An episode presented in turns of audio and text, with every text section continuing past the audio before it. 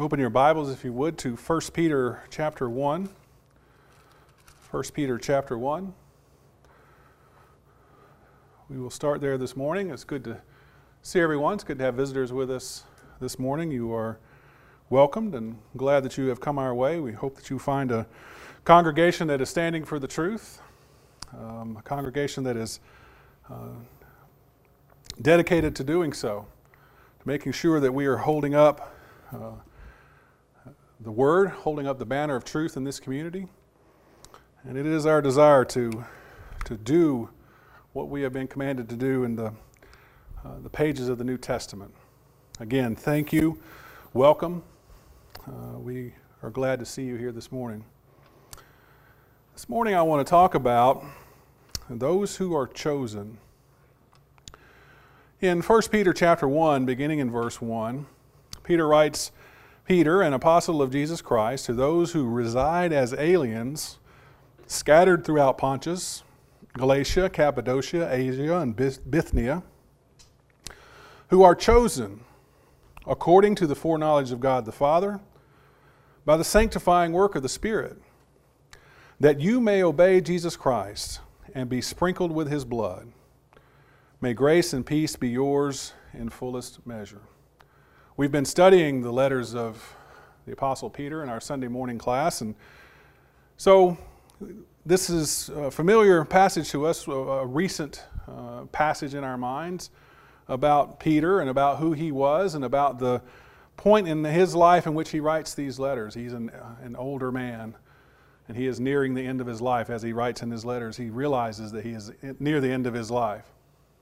And so he's writing to those who are scattered abroad, scattered around these uh, Roman provinces that he mentions here, and he's writing to those who are scattered throughout. And he reminds them as he opens this letter that, that they have been chosen. And so that's what I want to look at this morning about those who are chosen. And Peter has some very specific things that he says here and some very simple words and a very simple way in which he expresses this. So that's what we want to look at this morning those who are chosen. So it begs the question then how is the choice made? Well, let's go back again and read. Uh, so we have this fresh in our minds. The end of verse 1, it says, um, Who are chosen. He's, he's writing to these people that are scattered. He says, Those who are chosen, verse 2, according to the foreknowledge of the Father, by the sanctifying work of the Spirit, that you may obey Jesus Christ and be sprinkled with his blood. So he tells us right there in those few words how they are chosen. So I wanted this morning for us to look at that and talk about this um, uh, God the Father and the choosing, the work of the Spirit, and the work of Jesus Christ, all captured together here in this very short passage. So, how is the choice made? Well, first of all, Peter says it's made by the foreknowledge of God. What do we talk about, or what do we mean when, when it's, we talk about foreknowledge? Well, it means that God would know who it would be that would come to serve him. Look with me over in Romans chapter 8. Romans chapter 8. And as we go through this, we're going to make a point about what it means to have foreknowledge, have predetermined, predestination. And we're going to talk a little bit about that, some things that are, are, are, are misunderstood about that. He knew who would come to serve him. In Romans chapter 8, beginning of verse 29, it says, For whom he foreknew, there's our word again.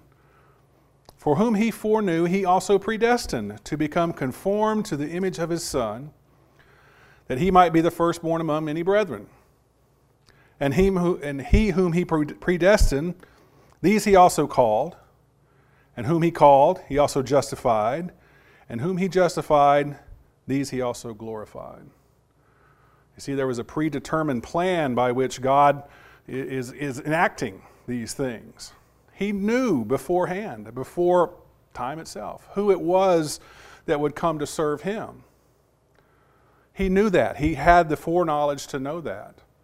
And Paul writes here in Romans about those who would come. He said he, he foreknew them, he predestined them that they might be, in, in talking about Jesus, that he might be the firstborn among many brethren.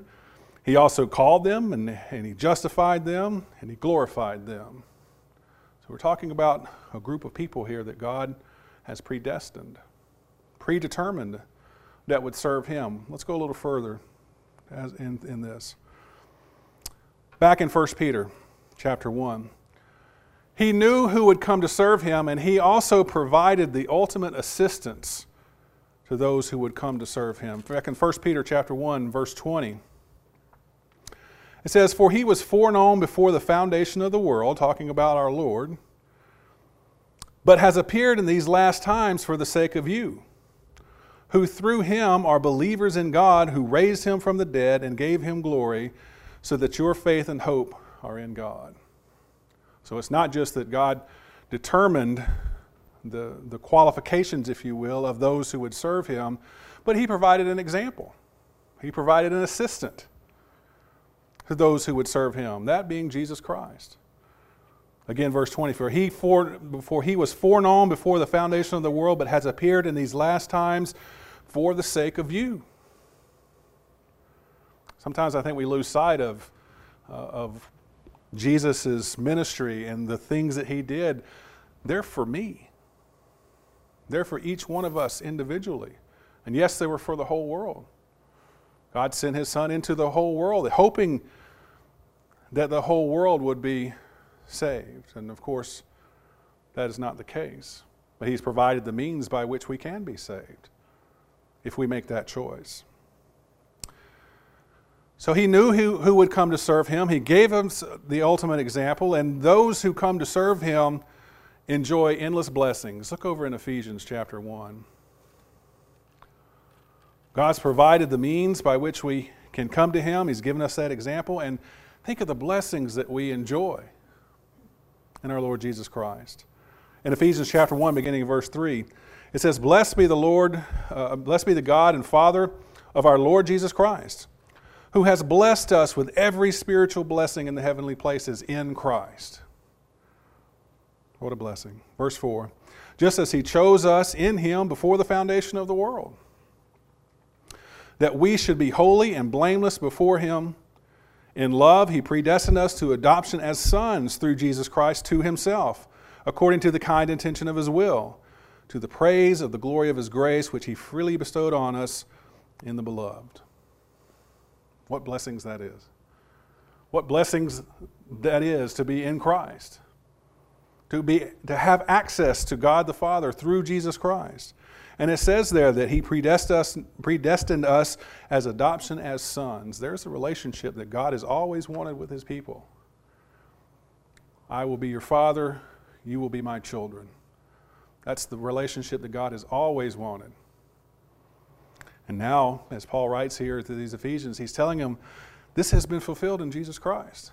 Jesus Christ has brought all this together so that we might enjoy that relationship through him to God the Father. But understand this they must conform to the image of his Son, as we read there in Romans 8 and verse 29. They must conform to the image of his Son.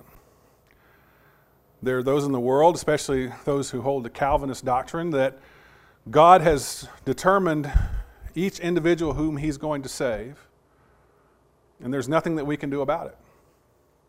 If, you're, if you happen to be on that list and you're going to be saved, there's nothing that you can do about it. Scripture tells us otherwise. Scripture tells us that He has provided the means, He has provided the standard by which we are to be saved. That is, to be conformed to the image of his Son. So while we talk about the foreknowledge of God, and while the language there talks about how he predestined us to be adopted as sons, understand that he, in, in so doing, he has set the standard by which we would come to him. He's not chosen us on an individual basis. Yes, he knows who will come to serve him, but he has set the standard by which we will come to serve Him, and we still have the choice. Whether it is we will mold ourselves, conform to that standard, or not. And those who do are the ones who have been predestined to be adopted as sons.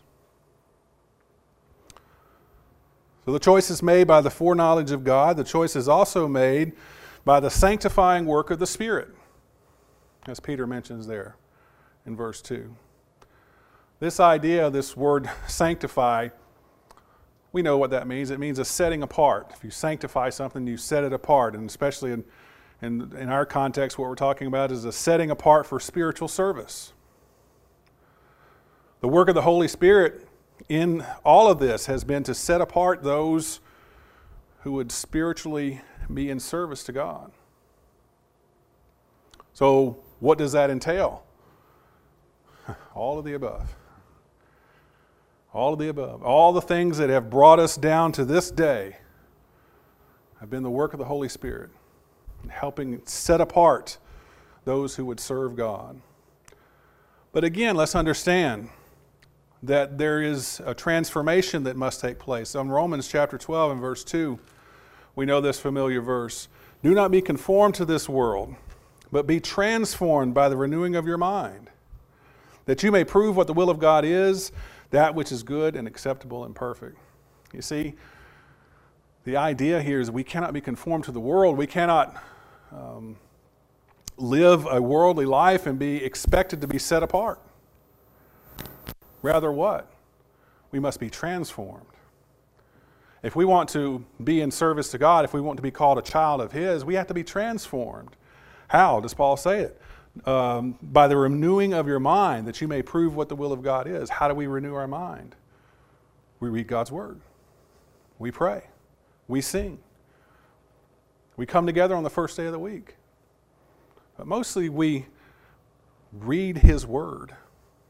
That's how we know God. That's how it informs us how we are to be set apart. I can't know God by any other way than by reading His Word. And He's given us all things pertaining to life and godliness, as Peter tells us.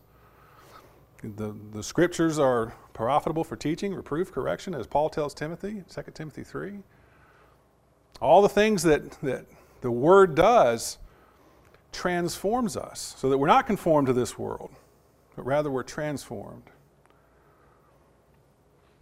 And understand this about the Holy Spirit also that we are sealed in the Holy Spirit. Look over in Ephesians chapter 1 again.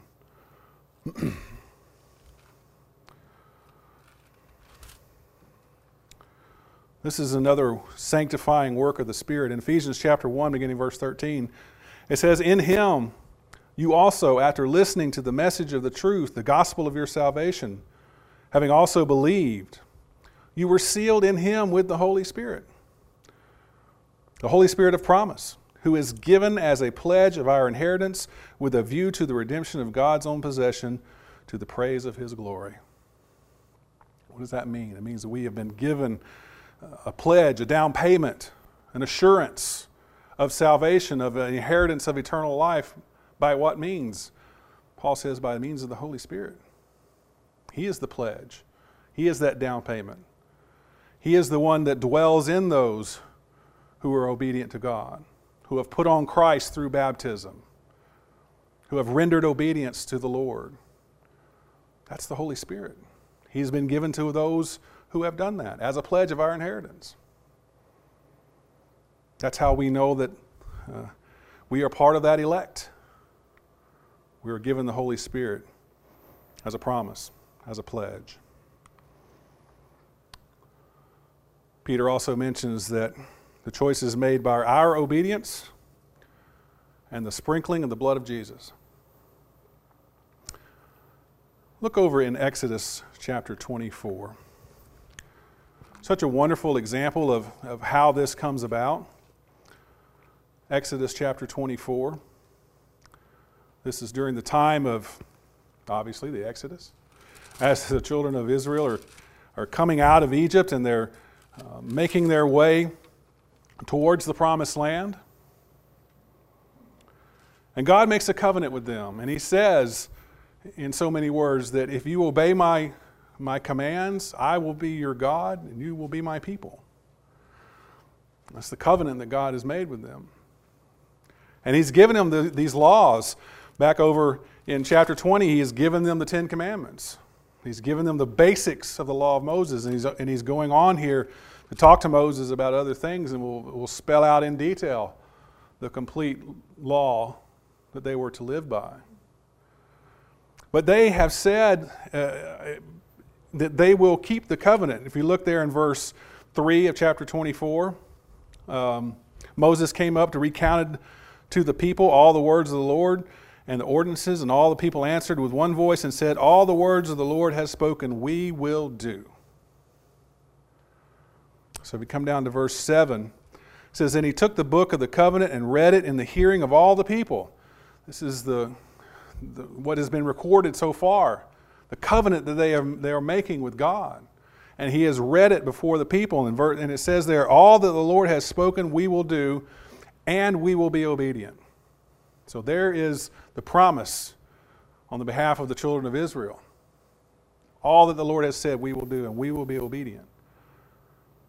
And then that is ratified in verse 8. It says, So Moses took the book and sprinkled it on the people and said, oh, sorry, took the blood. Moses took the blood and sprinkled it on the people and said, Behold, the blood of the covenant which the Lord has made with you in accordance with all these words. So you see, there was a promise made, and then there was a ratification of that promise. children of Israel said, We will be obedient. All that the Lord has said, we will do. So Moses took the blood and sprinkled it on them. And, and thereby he ratified the covenant that they had made with God. A child of God is to be obedient as well. Look back over in 1 Peter.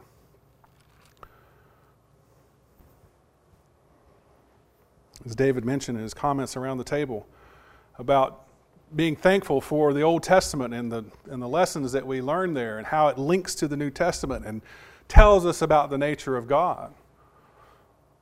Well, guess what? God wants us to be obedient to Him as Christians.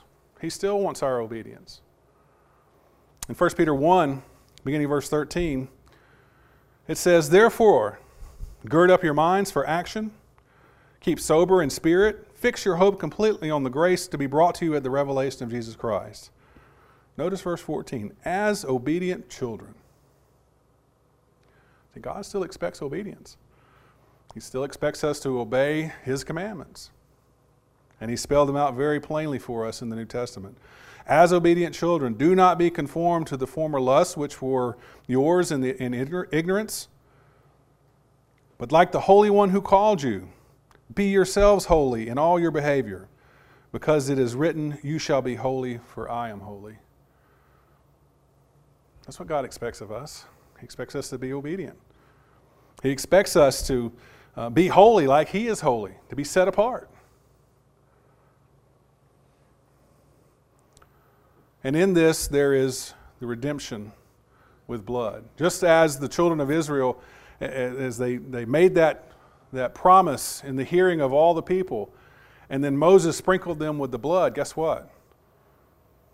There's a parallel in the New Testament where we are to be obedient children to God and make that pledge to Him through rendering obedience to Him through baptism. And look what Peter writes here, beginning of verse 17 of 1 Peter 1 says, And if you address as Father the one who impartially judges according to each man's work, conduct yourselves in fear during the time of your stay upon earth. Knowing that you were not redeemed with perishable things like silver or gold from your futile way of life inherited from your forefathers, but what? Verse 19, but with the precious blood of the Lamb, unblemished and spotless, the blood of Christ. You see, there's the blood again. We're redeemed with that blood.